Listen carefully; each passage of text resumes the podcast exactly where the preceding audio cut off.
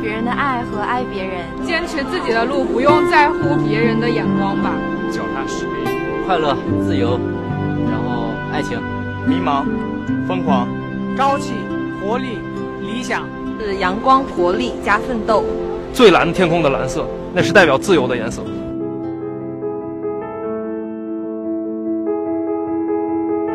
确定自己未来会身在何方，对自己的未来有时候会比较迷茫，感觉自己每天不知道在忙些什么，不知道具体自己未来要干什么，然后也没有具体的计划那种，不知道怎么样用最好的时光去度过自己的青春，让自己的青春留下最好的回忆。迷茫我的未来，但又不珍惜现在，不知道未来干什么，睡不够，缺钱旅行，不知道以后干什么，未来的不确定性，就是。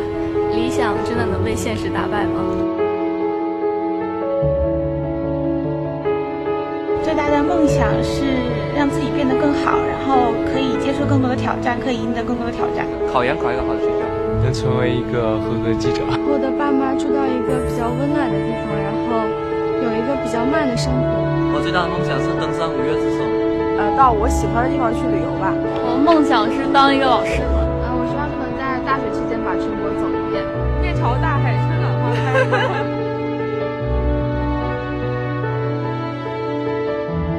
最疯狂的事儿，逃课吧，就是各种疯狂的爱。看我最疯狂的事就是追女生吧，逃课打游戏。小的时候冒充家长在考卷上签字吧，给那个幺幺零打电话找路，熬夜写论文。干过最疯狂的事是和舍友一起喊楼，为了开演唱会考到了北京。应该是刷夜吧，我想应该是和我的小伙伴一起去旅行吧。在后海边喝多了往里面吐，在天安门前待了一晚上。呃，一天之内为他行走八百公里，可能就是离家出走吧。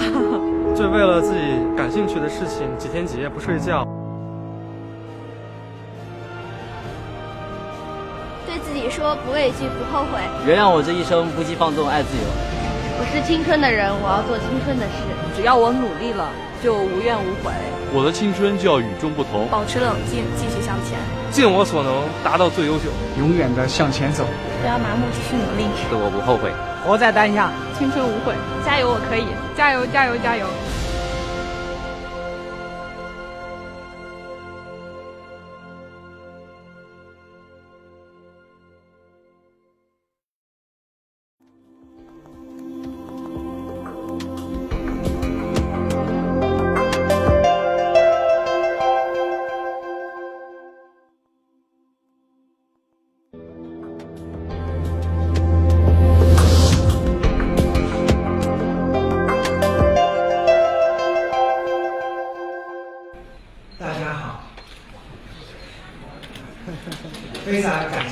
机会能跟大家交流这么一个大的话题啊！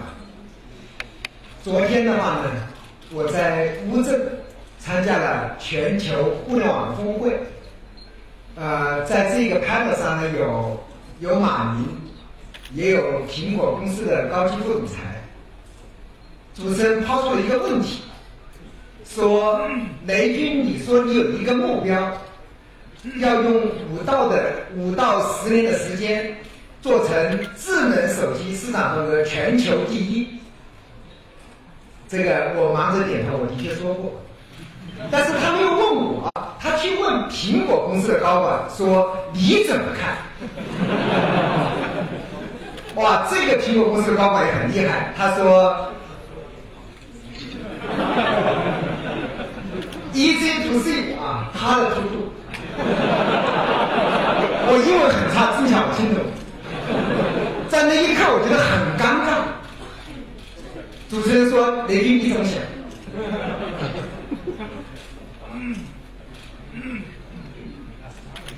那一瞬间，我非常非常尴尬。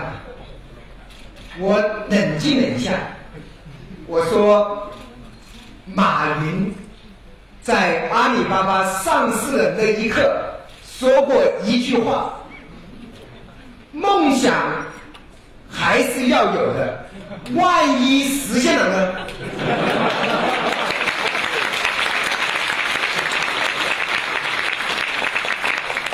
但我的演说水平远不在，不远远没办法跟马云相比啊！马云的这个、这个、这个号召力和演说水平，是吧？我我是望尘莫及的。这个除了我湖北普通话之外，我觉得我作为一个做技术和做理工科的人来说，跟他的口才比不了啊。因为马云也是毕业于非常非常有名的名校啊，不亚于北京大学，叫杭州师范大学。这个专门培养老师了，这个真的比我能说。尤其是我听了马云在上次还讲过，说像他这样的人都能成功的话，百分之八十的中国人都可以成功。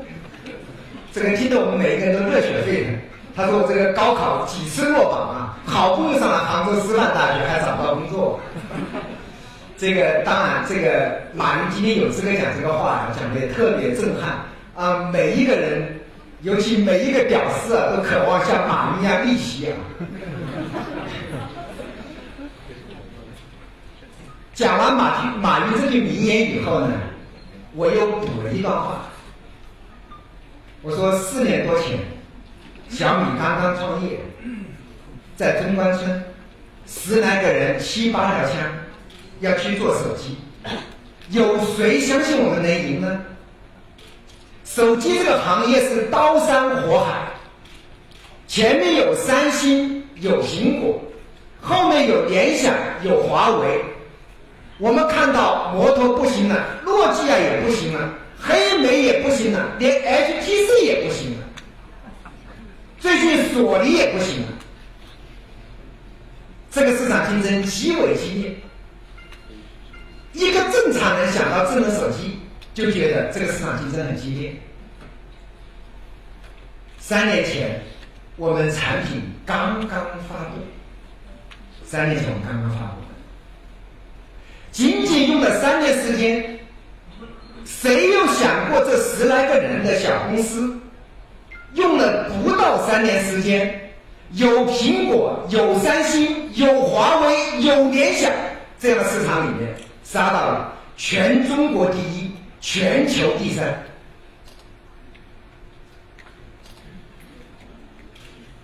当我们今天有这样的业绩，有这样的起跑线，我觉得我们总应该有这一点点梦想，用五到十年时间。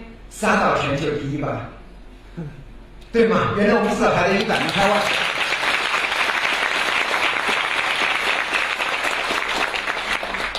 所以，所以梦想还是要有的。那四年前我梦想的动力源于哪里呢？其实带小米对我来说是一个很难很难的事情。为什么呢？是因为我在办小米之前，我有幸参与了金山软件的创办。今天我依然是金山软件的董事长和大股东，而且我还有幸的当过一个电子商务的公司，叫卓越网，后来卖给了亚马逊，就是今天的亚马逊中国。应该来说，我的人生也足够了。所以在金山 IPO 之后，我退休了，退休了，还干了三四年投资。而且做天使投资，业绩呢还不错，绝对能排上排上中国天使投资天使投资界的第一排啊，肯定没问题。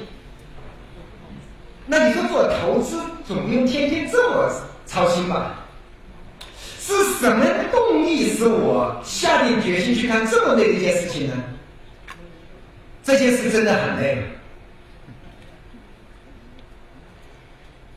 我在那个阶段，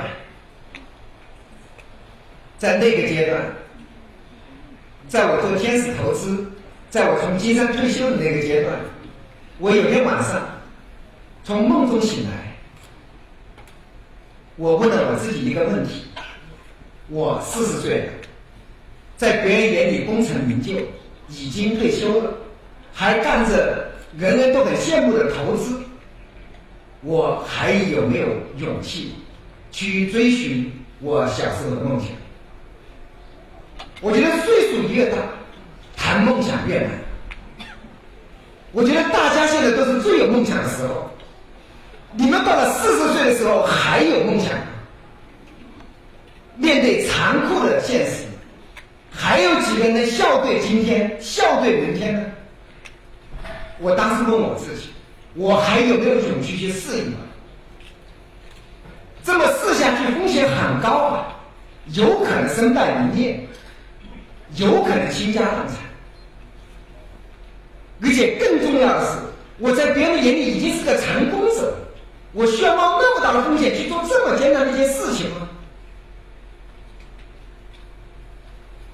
其实我真的犹豫了半年时间，最后，我觉得这一种梦想激励我自己一定要去赌一把。我说，只有这样做，我的人生才是圆满的。至少当我老了的时候，我还可以很自豪的说，我曾经有过梦想，我曾经去试过，哪怕输了。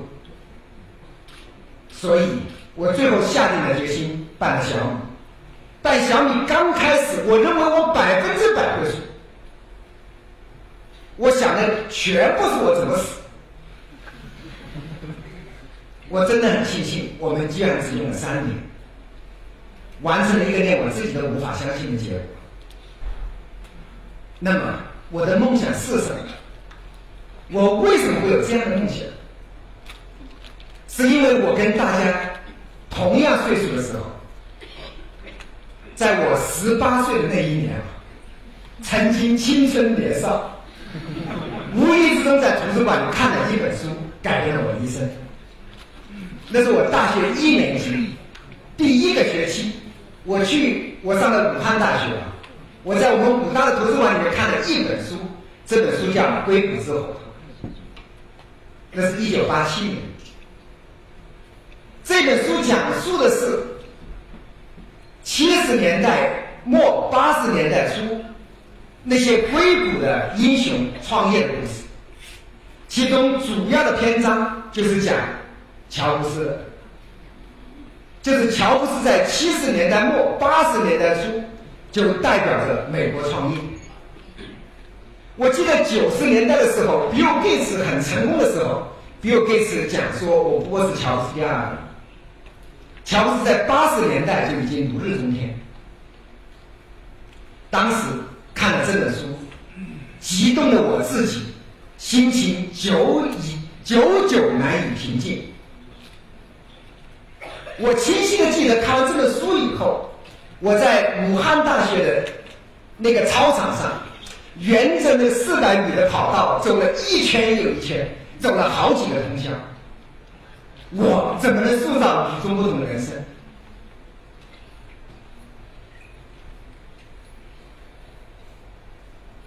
我想的更多的是说，在我们中国这个土壤上。我们能不能像乔布斯一样办一家世界一流的公司？你才无愧于你的人生，才会使你自己觉得人生是有价值、有意义、有追求。当然，在二十六七年前的中国，条件比今天差很多，要做点事情远没有今天容易。有这样的梦想，easy to say，hard to do，是吗？当我有这样的梦想以后呢，我认为放到语言上是没有用的，怎么能落实到实际的学习和工作中？我当时给我制定的第一个计划，在二十六七年前，就是两年修完大学所有课程。这个，我我真的是武汉大学在八十年代不多的两年修完所有课程，而且我绝大部分成绩应该都是年级第一吧，几乎所有的那个。我我记得我两年希望的成绩在我们同学里面排到第六吧，全年级第六，我们全年级一百多人吧。所以，怎么能够落实到第一个梦想，就是我能够把在一个赛道上把学习弄好。因为我认为你还是要有基本功的沉淀。有了第一个基本功的沉淀，我们又给出了第二个目标，说大家说，大家说这个你有没有本事在一级学报上发篇论文？我用两年时间，在我大二的时候，在一级学报上发了篇论文。我说我一定要完成第二个目标。为了琢磨这个，我在图书馆里把那一级学报读了一遍，他们到底发什么文章呢？他们到底能做什么？所以，有梦想是件简单的事情，关键是有了梦想以后，你能不能把这个东西付出去、付诸实践？你怎么去实践？你怎么给自己设定一个又一个可行的目标？当然，有了这样的目标还是不够，因为要成功还是不是一件简单的事情。它需要你长时间的坚韧不拔、百折不挠。就像我自己，到了我四十岁退休以后，我还有没有勇气去适应呢？所以呢，非常感谢啊，这个我们组委会给了我这个机会，我也今天我可以很自豪跟大家分享，我在四十岁的时候没有忘记我十八岁的梦想，我去试了。虽然我知道今天的小米说成功为时过早，谈击败苹果为时过早，但是梦想总是要有的吧？万一实现了呢？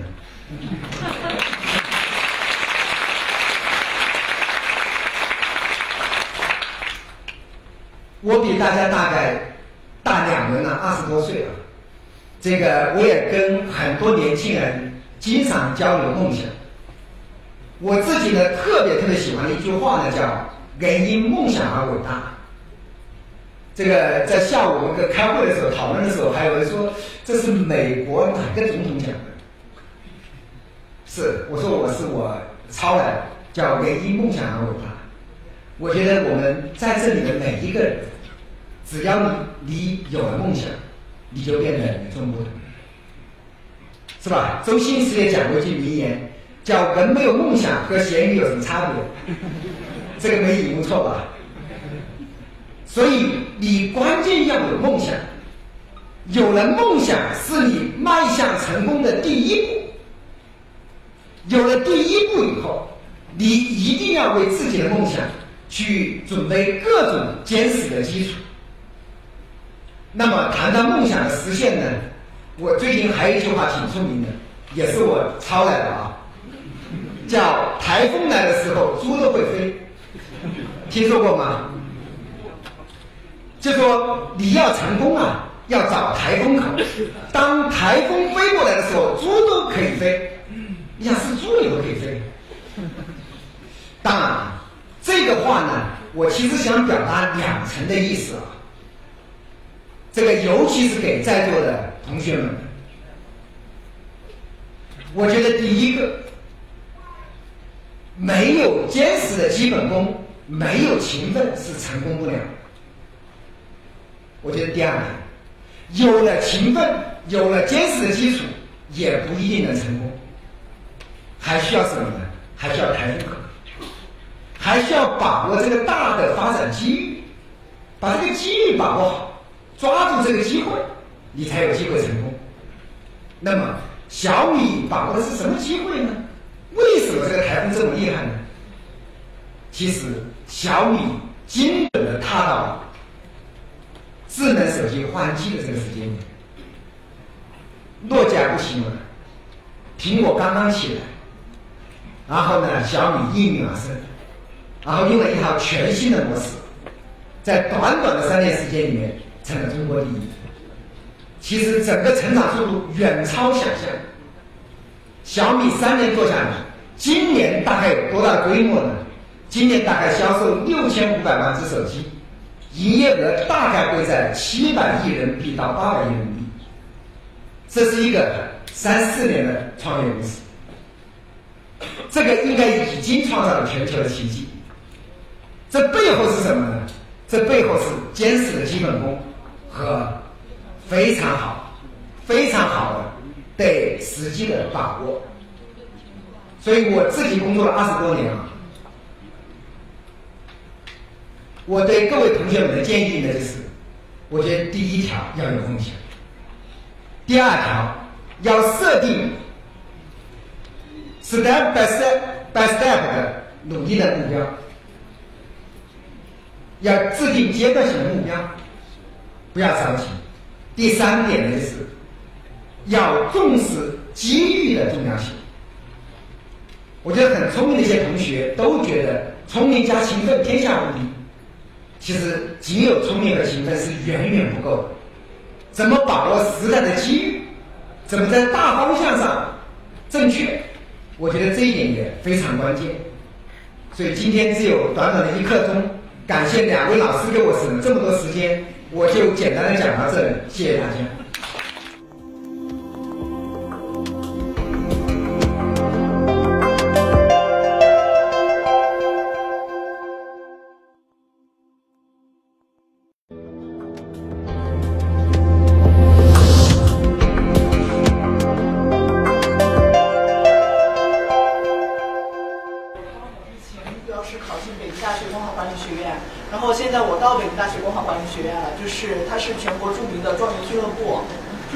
这边来了之后，这一次期中考试，虽然自己已经尽自己所能的去考了，然后也达到了自己的目标，但是，但是跟呃我们面的那些大神们比，还是存在很大的差距，这样难免会有一些心塞和一些疲劳，所以我想，呃，这这是上北大清华的同学们一个普遍的问题。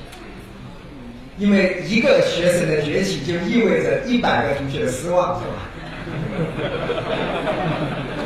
呃，因为我当年的同桌上的清华也跟我讲了同样的观点，他觉得很痛苦，他怎么努力都进了前十名。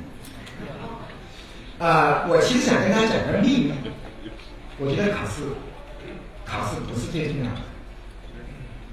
的。啊，这是我有幸的在大学一年级，啊。上学的第一天，我去去听了一个老教授的一堂课，叫怎么上好大学。这个我今天都受益终身。他讲的是，上大学的目的是学会怎么学习，不在于你学的东西。你要学会怎么学习，你就可以上好很好的大学。呃，不是我们真的要百分之百的把每个考试考到一百分，一定要考到全年级第一叫成功。我觉得最最重要是学会怎么学习。这个学会怎么学习以后，为什么重要呢？因为我比大家早毕业了二十五年以上啊。这个，在我自己的工作岗位里面，我就换过很多的岗位。这个我早期做 WPS，后来做金山毒霸，后来做电子商务，后来做投资，后来做手机，它的跨度是极大的。我觉得核心问题是我知道怎么学习。我知道怎么学习以后，我就能克服每一个专业之间的差距。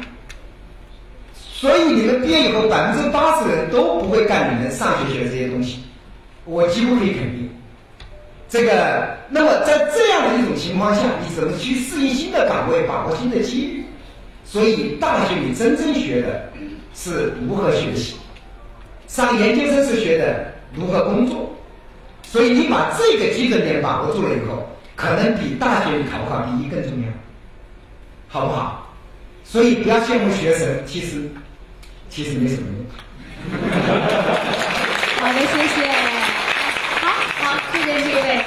我是来自天津的媒体，这个呃，今天从长沙刚刚呃下下到天津，然后又赶到这边来，呃，感谢您给我们分享您的励志故事。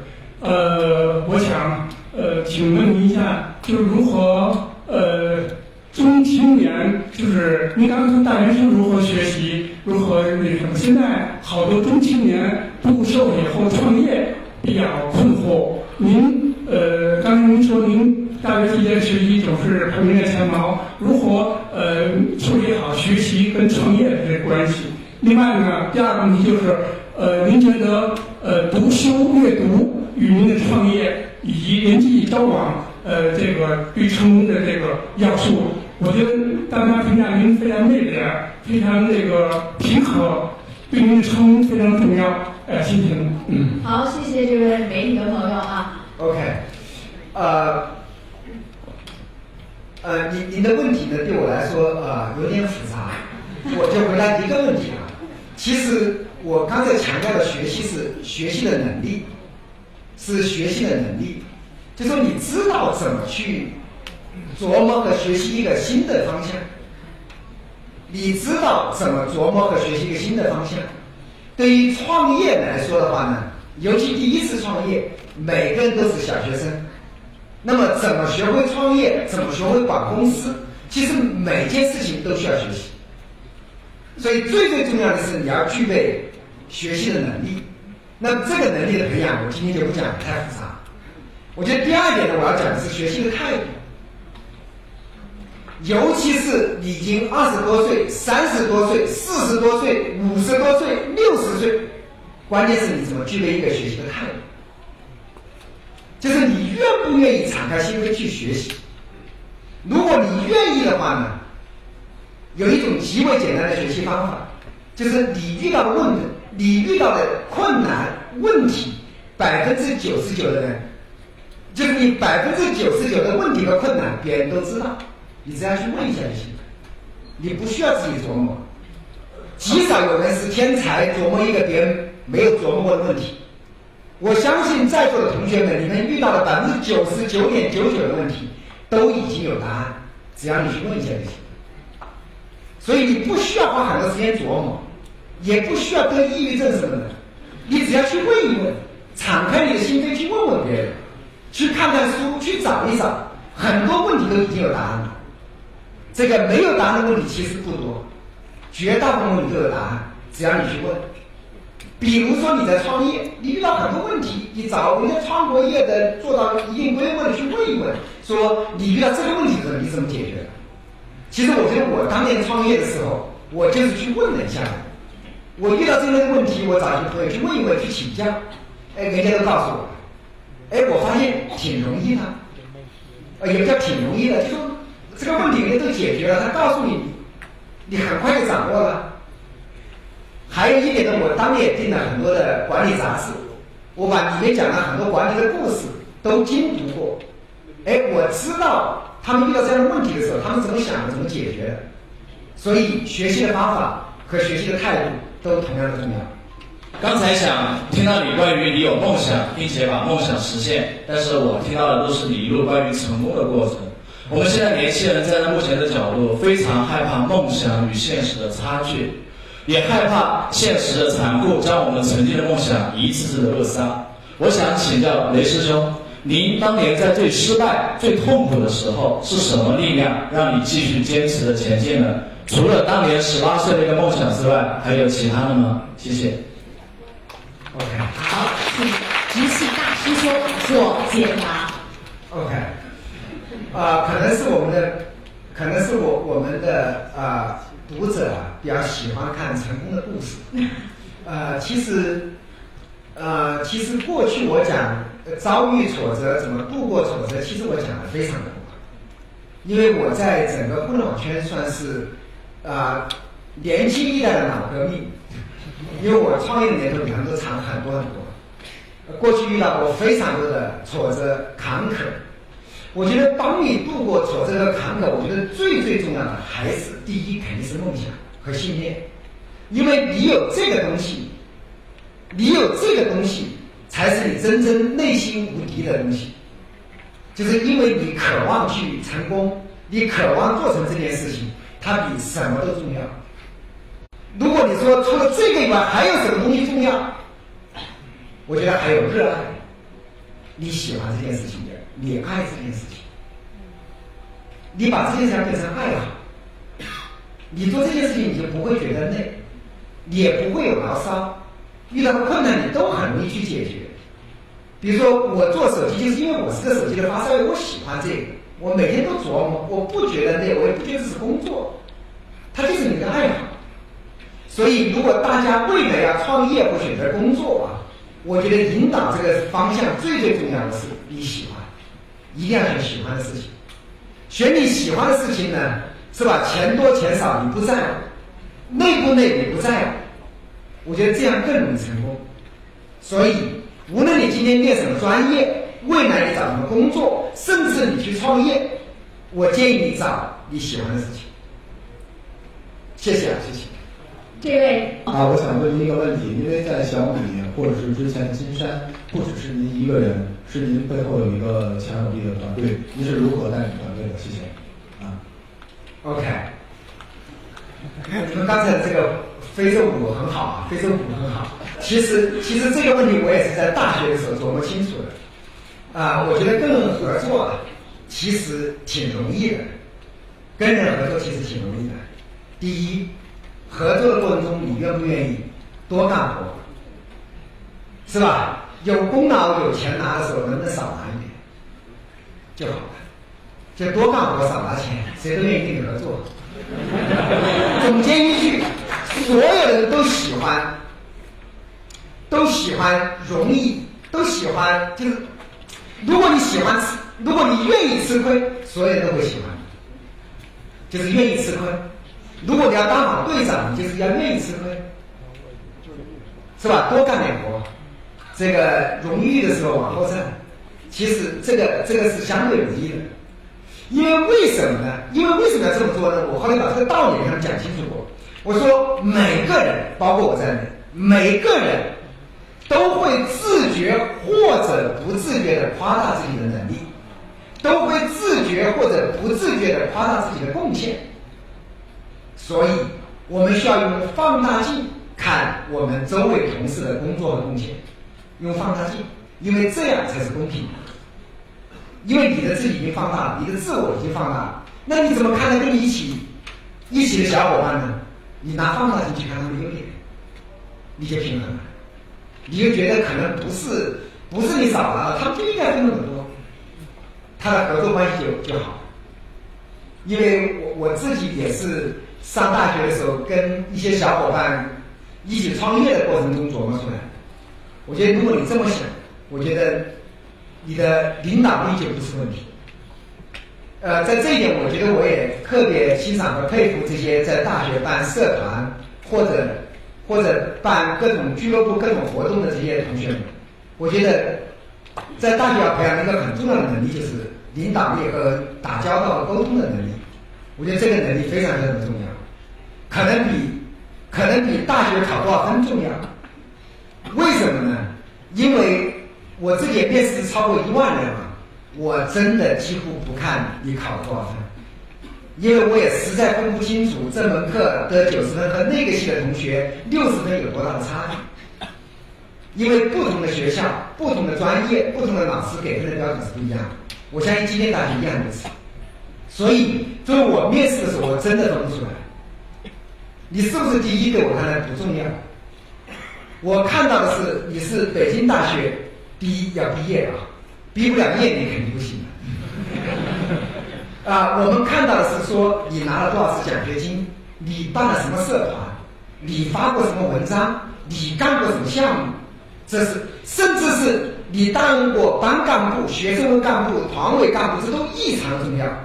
因为这背后意味着你的社会活动能力、组织能力、你的情商、智商，是吧？如果你一心一意去考试，考了第一，发现所有的面试官不在，除非你在什么挑战杯获奖或者哪个是吧竞赛里获奖，否则你真的白念了。我希望大家聪明的学习，上大学你真的要聪明的学习。上大学我们这四年主要是为了毕业那一刻那张简历。所以你要想你的简历准备怎么写。我有时候跟大家说，我说其实人的一生都在写简历，就是你希望你的简历怎么写。